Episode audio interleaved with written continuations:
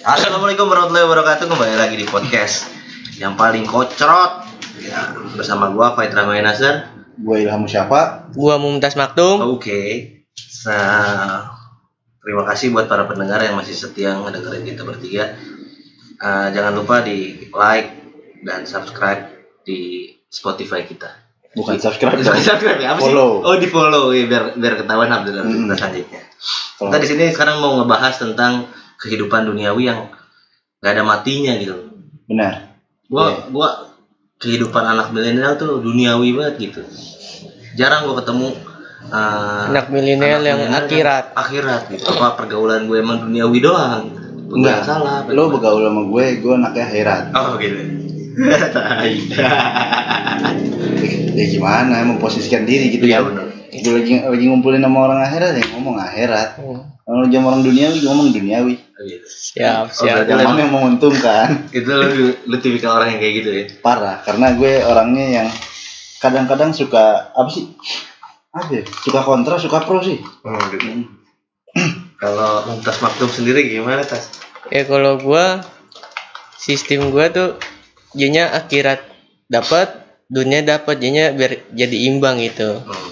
Biar kata biar nggak nggak ngejar dunia banget, nggak ngejar akhirat banget, nggak jadinya biar sama-sama bisa ngerasain lah. Ah, nyari aman lo. Dari aman ya. Mah. itu itu gue paling gue paling suka itu. Ya kayak gitu sebenarnya nggak tahu kenapa. Tapi akhir-akhir ini gue akhirat terus. Iya. Gue malam rebo sampai malam minggu itu Parah, ngaji, parah. ngaji. Gue semenjak apa ya? Semenjak inilah covid lah. Ih, terima kasih. Ngaji, Bukan ya. terima kasih, ada dampak positifnya. Mm. Ya nggak nggak semua buruk lah. Ya mungkin lu pada dapat hidayah kali. Hidayah Alhamdulillah, Tuhan masih hidayah sayang, nggak langsung sih iya. disuruh Walaupun disuruh. ya, Perlahan-lahan. perlahan lama-lama juga nyaman ya kan Iya. Udah kayak cewek tuh. Pelan itu tuh nyaman. ini kan yang kita incer nongkrong cuman di situ kita dapat ngaji juga sih lumayan lah Iyalah jelas. Tapi nggak terlalu banyak sebenarnya. Kalau kita nongkrong nih, tapi nongkrong cuma nongkrong-nongkrong doang. Kadang emang ada kalanya negatif doang. Eh, Ah, kadang positif. kosong doang. ah, Gitu. Nol deh gitu. main game Main game apa nih? Tapi banyak juga sih. ah, nongkrong-nongkrong ngobrol-ngobrol positif. Tapi kebanyakan gue sama saudara. iya Semenjak covid ya, gue nongkrong sama saudara doang. kan gue saudara lo Iya makanya gue nongkrongnya sama lo. oh iya jadi dapat positif ya Berarti kalau berarti kalau sama orang lain ngeri ya. nggak ngeri Nggak ngeri. kita ya insya Allah bisa ngejaga diri lah Iya. ngebatasin makanya gue cukup jarang gitu main sama teman-teman gitu akhir-akhir ini semenjak covid ya nah semenjak hampir covid tidak pernah kalau gue rasa main sama teman-teman paling ketemu bentaran paling satu dua orang gitu nggak semuanya ditongkrongin. Bisa keluar juga. Iya. takut juga gue sebenarnya nah, takut kalau nggak takut sih Iya. gitu Ya Kalau tapi kan sih kita ngikutin peraturan protokol aja. iya nyari aman lo ah. Nyari aman mulu. jadi aman ya Kalau gua nongkrong ya jujur aja gue kenal sama dia gue tahu kepribadian dia di rumah kayak ngapain aja kalau emang insya Allah aman ya. Iya. gini aja ya gue corona ada dan nggak ada itu terserah orang lah. Hmm. kalau gue yang penting gue ngejaga diri. Ya jaga kebersihan tetap walaupun ada yang percaya ada yang enggak ya terserah. Hmm. cuman kalau gitu kalau gue nongkrong sama teman-teman gue sama yang gue kenal ya kan nongkrong biasa Iya. Ya, bukan kita bukan nggak gimana ya nggak mau nyari aman juga emang nggak mau salah nggak mau nyari aman Iya. tapi kalau gue kan buat di publish ya kan Iya, kalau gue lebih mencegah sih. Kalau gue emang karena gue tahu lo gitu, gue gue Hmm. tahu lo mainnya ya gue tuh ya udah lah aman main sama saudara ini, gak main-main main lain. iya gue juga kayak gitu kan karena jarang juga sama teman gue aja ke Ciputat sebelah eh, setelah liburan covid ya liburan ya pandemi kayak gini lah pas psbb pas belajar dari rumah kelas dari rumah kayaknya gue cuman dua tiga kali doang ke Ciputat gue apa dua kali kayaknya ah dua kali sisanya ya paling nongkrong gue bertiga sama temen gue Ciputat ngapain? Am? emang Oh main. nongkrong aja gitu bocah lagi eh ngumpul sini tak kadang gue ditelepon datang gue Tapi gue kalau sering kelamaan ke di rumah suka gabut juga. iya makanya gue kan sering nongkrong sama saudara-saudara Iya. Tapi ke kalau seringan nongkrong juga puyeng juga. Iya. Sih iya. Nyokap. Serba salah sih. Hmm. itu biasa lah gue semenjak covid kayak gini jam 12 ditelepon balik. Bisa sama gue juga. Iya. Yang biar kata sama saudara juga pulang iya, pulang. Tetep aja. Padahal sebelum covid gitu gue mau pulang jam berapa juga? Bebas. dibilangin kunci di garasi doang. Oh gue enggak. Tetap diteleponin suruh pulang. Kalau gue kayak gitu dulu. Mau pulang jam berapa juga? Asal pulang. Iya. Ngabarin pulang oh dikasih tahu kunci ditaruh di mana. Nah gitu. Kalau gue juga emang tipikal orang yang nggak boleh nginep gue kalau gue. Hmm, biar yang kata di pulang rumah kan. saudara juga Iya. nggak nggak bisa nginep. Malu gue kalau di rumah saudara suruh pulang. Soalnya deket. Iya ngapain kalau rumah temen kan teman-teman gue. Oh. Tangerang Bogor. Ya karena kan gak enak. suruh pulang. Kalau Iya. gue emang gitu. Ya karena kan kalau kita Mending nginep orang temen gue suruh nginep di rumah begitu.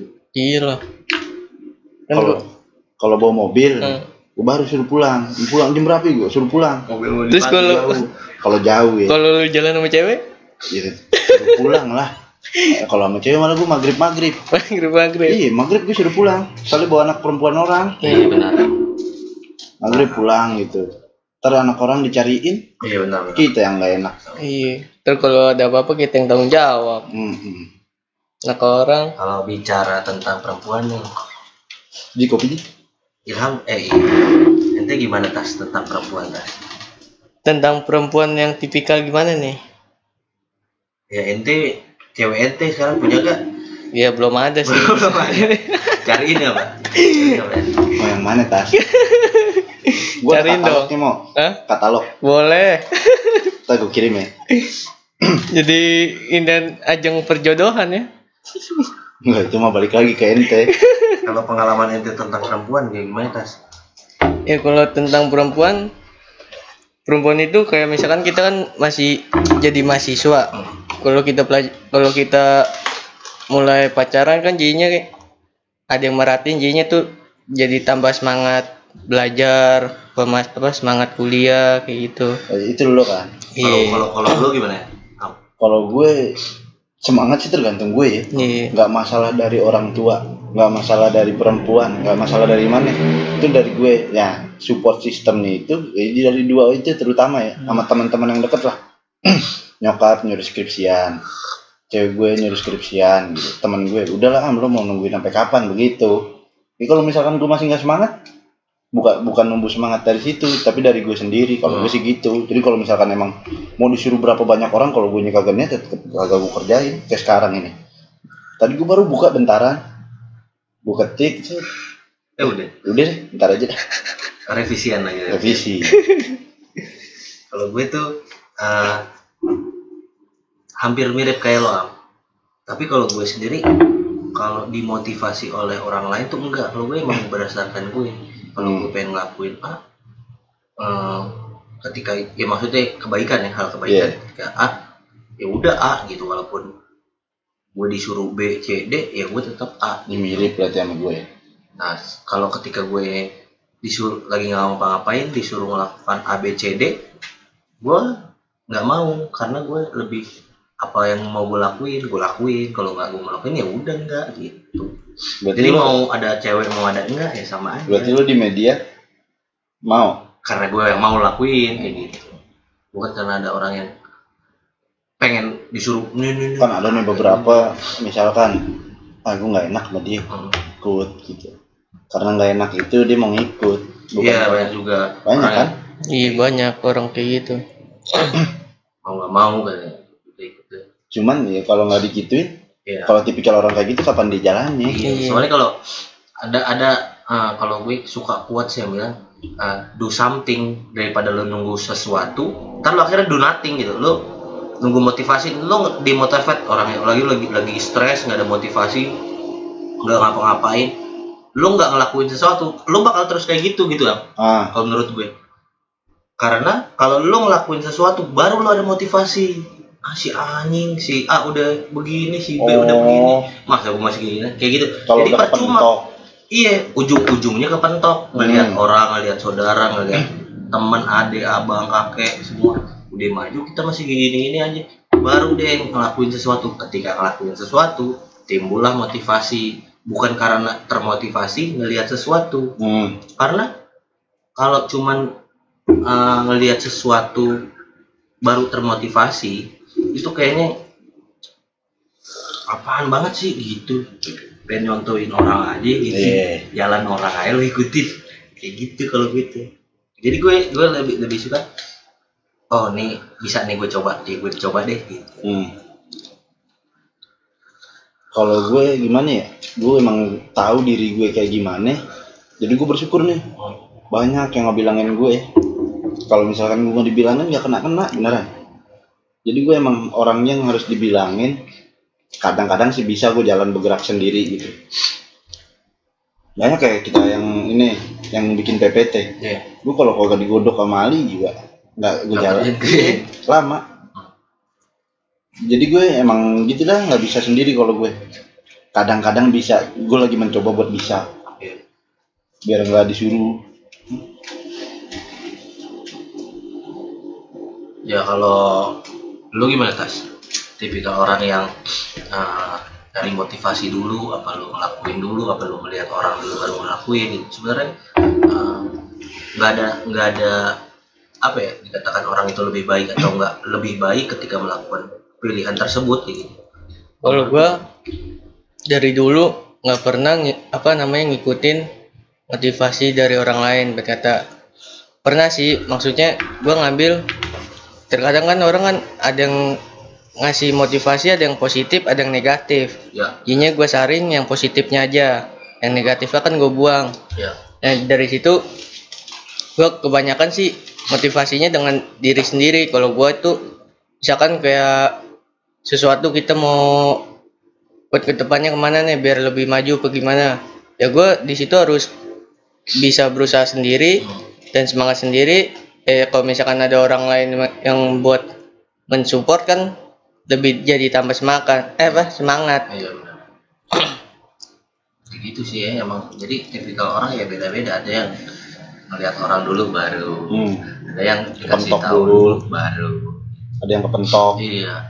Kalau gue dulu dari dulu ya, pas kecil dah emang dipaksa dulu gitu, apalagi untuk buat sekolah ya. Mungkin dah, gue gue enam bersaudara, satu gue satu-satunya orang yang kalau disuruh belajar males gitu. Karena emang eh, bokap gue sendiri latar belakang pendidikannya cukup tinggi, makanya anak-anaknya diwajibin juga tinggi, makanya Hmm. impres mau kuliah. Setelah mungkin men- menjalani jenjang S1 gue baru bisa berpikir bahwasanya oh yaudah pendidikan itu perlu kok gitu walaupun dipaksa atau nggak dipaksa ya gue harus tetap melakukan itu gitu. Oh. karena emang ya pendidikan itu perlu. Kalau kalau gue pikir begitu. Sepakat gue juga sih. Sokat apa ini Jadi, itu pendidikan perlu. Iya, ya, emang kita sekarang nggak berasa. Ntar lu masuk dunia kerja baru berasa. Iya gitu. Udah berasanya pas udah punya keluarga. apalagi. Setidaknya seminimal minimalnya gue uh, orang kuliah itu bakal merubah pola pikir gitu. Ya, makanya per apa eh, uh, lulusan SMA dengan lulusan kuliah itu kadang berbeda pola pikirnya. Tetapi ketika lulusan SMA jam terbang kerjanya udah lebih tinggi daripada lulusan kuliah pola pikirnya bakal lebih bagusan yang kerjanya udah lama kayak Hmm. gitu. Ya sesuai bidangnya itu kerja juga sih. Gini bisa sih. membangun ya bangun. Itu berarti balik semua ke individu. Iya dan kalau misalkan emang dia ditunjang sama pendidikan yang lebih tinggi bukan maksud gue ngerendahin orang yang Hmm. nggak nyampe ke kuliah ya dia juga ada lebihnya. Maksud gue kalau pendidikan lebih tinggi itu ya banyak pengalaman di, di inilah di dunia pendidikan yang dia dapat lah Iya. terutama di organisasi. Lo ngerasain kan organisasi kampus. Iya, ya, organisasi lumayan juga. Cukup berasa gitu. Berasa lah. Efek-efeknya. emang sih pas kuliah masih nggak berasa. Cuman pas lo udah balik ke rumah kayak gini nih Hmm. ya kita belum lulus. Habis kuliah kita pulang balik nih ke masyarakat ke keluarga. Ya alhamdulillah. Ada juga manfaatnya baru berasa Apalagi kalau kita nongkrong bareng sama teman, jadinya tadinya berpikirnya buntu, nongkrong jadi sharing-sharing jadi berpikirnya lebih luas nah lagi. semua berarti butuh kan Iya. nongkrong butuh belajar butuh Ya, intinya lingkungan itu per lingkungan itu mempengaruhi mempengaruhi sebenarnya. Nongkrong juga nggak harus bisa negatif mulu, positif juga Ah, bisa. Gua gua gua tuh kalau nongkrong ya dimulai dari SMP kelas 1 gua mulai masuk tongkrongan. Gue sebenarnya orangnya nggak bisa ngomong. Bang. hmm. Bukan introvert, gue suka main dengan orang lain tapi nggak jago komunikasi. Hmm. Tapi karena gue di SMP nongkrong di SMA nongkrong alhamdulillah gitu Hmm. komunikasi gue ilmu komunikasi gue eh, makin jago gitu eh oh gini dok gini bisa ya oh gitu jago ngomong Hmm. kalau gue gitu dari SMP gue gue nongkrong itu SMA gue baru mulai kayak ya kalau di ibaratkan punya kubu lah. Hmm. ada orang yang nge-support lo kan gue di pondok ya. Hmm. pertama ada yang nge-support teman-teman gue ada juga muhadoro kayak public speaking lah. Iya. itu dua itu ngebantu banget buat gue ngomong. Gue SMP orangnya pendiam cengeng. Jujur gue pengen cengeng dulu. SMP SMP cengeng gue oh, SMP juga gue pernah. Tapi lu pernah nangis karena iya. Pernah lah SMP juga gue baru pernah. dipondokin nangis gue minta pulang yang tadi yang dibahas tadi sama- di, dibahas di sebelah. Itu kan nggak tahu. Iya, iya, teman orang gue tahu. bukan maksud gue orang-orang pada nggak tahu. Makanya nonton. Dong Makanya tarik kasih linknya. iya gitu. Nah di kuliah makinan jadi gue. Alhamdulillah ya. Cuman gue kalau sama keluarga terutama yang lebih tua ya Iya. nggak bisa gue. Nah, sama gue langsung juga. buntu gue. Maksudnya? kayak public speaking gue itu kayak Ciit, gitu nyut. Nggak tahu kenapa. Kalau kalau gue kalau gue ini lo harus memposisikan diri lo emang orang yang paling bodoh ketika lo di antara orang tua. Hmm. Kenapa? Kalau kita memposisikan diri kita bisa tahu pecah pala iya dilawan. Dilawan. Apalagi kalau nggak sependapat. Percuma namanya orang yang lebih tua Iya lah. gak kalah lo gitu. ya paling gitu doang keluarga ya. lo baru brojol kemarin Iya gitu. Kalau kita bicara orang yang lebih tua ya, dan itu di lingkungan keluarga. Tapi kalau gue rasa untuk di lingkungan kerja, orang yang lebih tua atau enggak itu nggak terlalu berpengaruh. Iya. hmm. Tapi kalau kita bicara tentang keluarga, wah sangat berpengaruh. Hmm. Kita harus memposisikan diri kita ya kosong gelas kosong. Mereka adalah airnya yang mau mau kita harus terima. Tapi kalau- terkadang Luber kalau luber. tapi terkadang kalau ngobrol sama yang tua kayak keluarga apa saudara ya kita juga rasa canggungnya sih ada maksudnya kita mau ngomong ini takut salah takut salah kayak Iya, gitu tapi kan kalau kita mikirnya ngomong sama orang lain kagak ada keterkaitan saudara apa keluarga kan ah bodo amat gue mah ya kan Iya bener gue kalau balik ke keluarga gitu, bah ciut gue langsung, gak bisa ngomong apa apa gue. Hmm. Lo bisa ngeliat sendiri kan? Iya, iya. Paham. Kalau gue lagi lagi rapat bareng-bareng sama bokap gue, sama yang lain lah, Iya. gue ngomongnya dikit, tapi kalau gue udah keluar Baru deh. baru Kenapa tuh ya? Lu nggak berani nyoba gitu? sampai waktu itu ada yang bilang, nyokap gue bilang kalau gue orang introvert. Serius, Hmm. akhirnya dibilang, cewek gue sih yang bilang tuh, nggak Iam itu kalau di luar kayak burung beo ngomong mulu Hmm. Sampai nyokap gue nggak percaya loh gue orangnya bisa ngomong apa ngomong mulu di luar soalnya gue di rumah di kamar mulu nggak tahu Orangnya nggak jago kandang nih. ya Jagonya di luar di gitu. luar juga nggak jago Oh, jago. kita mah Iya, dan Bukan kon- konotasinya gitu Iya. berarti. Ketika lo bisa berbicara di luar, lo bisa bicara di eh dalam. berarti lu tipikal orang yang kagak banyak omong doang Ya, nih bagus kata daripada jago kandang di luar Iya. enggak beletang betong. banyak kita lu banyak. bisa ngebuktiin lah Iya, kayak bagus. gitu gue di di rumah nol di luar satu Ya kalau gue di, di rumah 9 di luar 10. Dari 100. kalau gue 11 12 dah jadi. 11 12 dong. Emang ada nilai 11 12? mirip Ada kalau dari 100.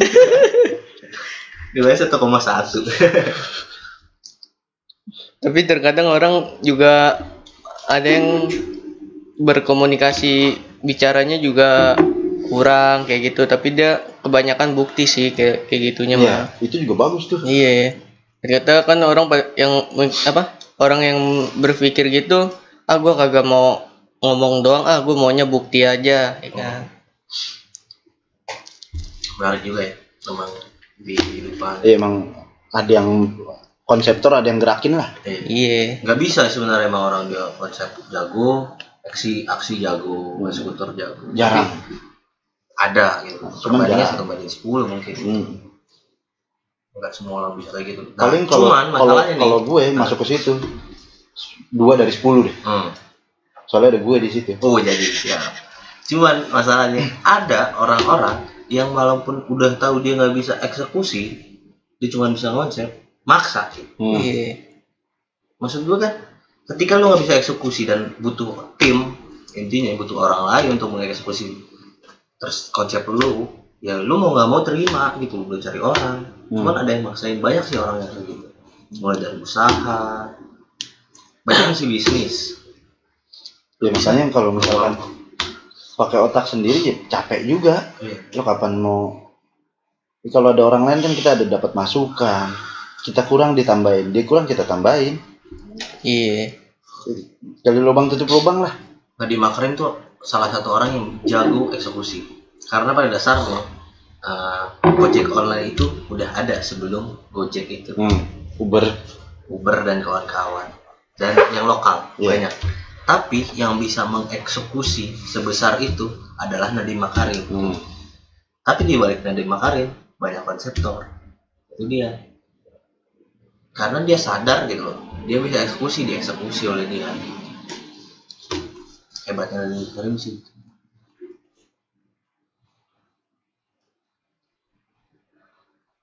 Iya si anjing diem Si anjing, Si anjing Lo orang mana yang? anjing. Wajib Cewek lu orang mana? Orang Cibubur, Bro. Orang tinggal di Cibubur. Asli? Aslinya Kemanggisan. Kemanggisan sana Sleepy. Dekat Kemangioran Bukan. Oh bukan Berarti kemanggisan asli. Betawi asli Bonjeruk lah situ. Betawi asli Enggak, babenya orang Sunda. Oh. Turunan Sunda. Emaknya? Emaknya Betawi. Berarti nyak ya. Hah? Nyak sama akang. Ini sama Akang. Akang Akang bos Abah. Abah Oh. Masa akang Dikemplangin lo masa Geblek. Kalau lu tas orang Betawi asli tas Betawi asli gua. Kan tadi gue juga ditanyain itu belum gue jawab. Oh iya, lu- iya, Apa tapi kan gue lagi nanya Mumtaz, Oh, Mumtaz siap. lu udah jawab. Ya kalau gua orang tua bokap Betawi asli dari daerah Sukapura. Nah, kalau Sukapura tuh mana sih? dekat Semper, Tanjung Oh, Priok, Priok. dekat rumah sakit. Wah, anjing loncat nih. Kagak lah. Enggak semuanya orang Priok begitu. Canda, Bro. Nah, kalau nyokap gua orang Betawi juga, tapi tinggal tadinya di Cempaka Putih terus pindah ke Pedongkelan. Nah, lahiran itu gua di kelahiran gua di Pedongkelan. Jadinya gua Betawi asli tok banget. Hmm. Kayak kalau ada bahasa-bahasa dari gua nyablak Betawinya mah itu udah maklum sih. Wah, menarik nih. Ayah gue punya mbah nyangkong. Namanya Haji Nasir. Haji Nasir punya abang. Namanya Haji Acung. Hmm. Haji Acung punya cucu. Cuma gue. Oh, saudara berarti ya? Mindon. Mindon, iya. Iya, kalau bahasa kita Bahasa Mindon. kita Mindon, cuman kalau bahasa orang lain saudara deh. Saudara jauh. Gak jauh, Mindon. Jauh lah, kalau sepupu baru deket. Ya berarti lu orang lain jauh. kakek gua mah kakek lu jadinya kakek-kakek. Iya bener, setuju gue. Enggak lah. iya lah. Berarti nenek gue nenek-nenek dong. Iya. Oh, aja lu. Pikir musola nih. Iya. nah kalau lu ya Sama Betawi asli. Nyokap bokap Betawi asli. Iya, emak orang Sunter, orang Kemayoran. Bapak orang Pulau Gebang, orang asli Pulau Gebang. Hmm. Bukan Bantar Gebang, Pulau Gebang itu. Dekat Pulau Gadung. Kalau emak gue orang dulu ibunya orang Kemayoran. Hmm. Pindah. Belum, belum, belum, Belum. belum situ. Oke, ibunya siap. orang Kemayoran, ayahnya itu orang Klender. Ngikut dah. Ah, Pendek. ikut ke Klender. Kalau ayah gue yang satu orang Kelapa Gading, ah, engkong ini nih, ayahnya orang Kelapa Gading. Nah, ibunya itu orang Kemayoran. Jadi itu masih ada saudaraan. Hmm. Nah, gue jadi orang Betawi asli, orang Kemayoran sini. Oh, gitu. Ya udah gitu. kelamaan Iya. di Kemayoran ya. Iya, sama. Pokoknya ujung-ujungnya gue Kemayoran. Iya, gue juga orang Kemayoran. Asli. Rata-rata orang Gue Betawi. ini begitu, cuman gue lahir di Arab. Oh iya. Manjat dah. Mayo aja ada. Mansobaro, Zafir. Yantahi. Hah? Siapa yang sabar, kehabisan. Kan lu kan lu lahir di Jeddah. Oh iya.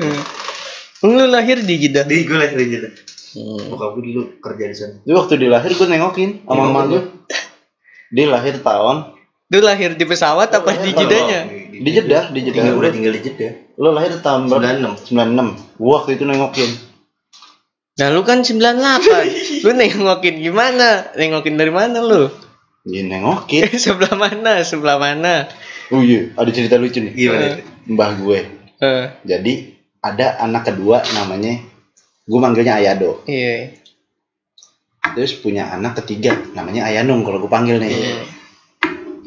Mbah gue bilang waktu Tado mau ngelahir, mau lahiran, Hmm. mau ngela- mau lahir lah, mau Tado mau lahir, yang nganterin itu Ayah dong. Ayanung. Masuk gak lo? Padahal ayah dong belum lahir. Itu mbah gue yang bilang Aki-aki dari kamu tuh. Mbah Puan. Enggak mbak buat. The best. lucu. Mbah gue the Tapi emang kayak gitu wajar orang Hmm. tua. Suka lucu ya. Hmm. Emang eh, tapi ya buat para pendengar ya atau golong bukan golongan kalau gue bicara tentang suku ya dari non Betawi atau non Betawi lah sangat sedikit yang yang gue tahu ya menikah dengan saudaranya itu. Ah, Oh perjodohan. Jodohan gitu. Jadinya dan yang gua cukup tahu ya mungkin pergaulan gua masih kurang jauh ya cuman yang sepengetahuan gua ya itu. Kebanyakan gak orang Betawi gitu. Iya. Sama gue juga. Rata-rata temen gue kayaknya gue doang. yang kawin sama saudara ya? Mm-mm. iya. Iya. Lo ada gak sih punya temen non Betawi yang kawin sama saudara? Nggak ada sih. Nggak ada ya? Nggak ada. Rata Bingung ya? Iya kenapa bisa begitu ya? Dia pada bingung lihat keluarga kita pada nikah sama saudara dijodohin sama saudara. Iya. Makanya sebenarnya keluarga kita kagak jauh ke mana-mana. Iya. Nih ngomong-ngomong, kebanyakan ke saudara ngomong-ngomong lagi gitu. sebenarnya kita bertiga saudaraan. Hmm, kayak gitu, Semuanya guys. sepupu. sebenarnya sih ada benarnya juga sih kalau kata yang tua-tua dulu kalau nikah sama masih satu masab jadinya keturunannya nggak ke mana-mana Iya. Hmm.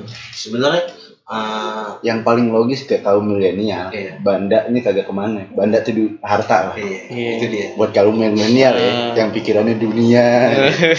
logikanya kayak gitu kalau orang dulu kan nasabnya nggak ke mana-mana masih Iya. jelas gitu. Cuman kalau orang kita Mhm. Hmm. ngomong nih bandanya nggak ke mana-mana Oh, gitu. gitu. Itu sebenarnya pembahasan yang bakal menarik ya untuk pernikahan keluarga. Kita coba buat bikin di episode selanjutnya. ya. Nah boleh. Mungkin sekian dulu buat teman-teman eh, para pendengar. Terima kasih buat yang udah ngedengerin. Jangan lupa di like dan di follow biar eh, episode-episode selanjutnya nggak ketinggalan. Terima kasih. Wassalamualaikum warahmatullahi wabarakatuh. Waalaikumsalam Iya jangan dijawab. Dadah. Buat penonton. pendengar. dadah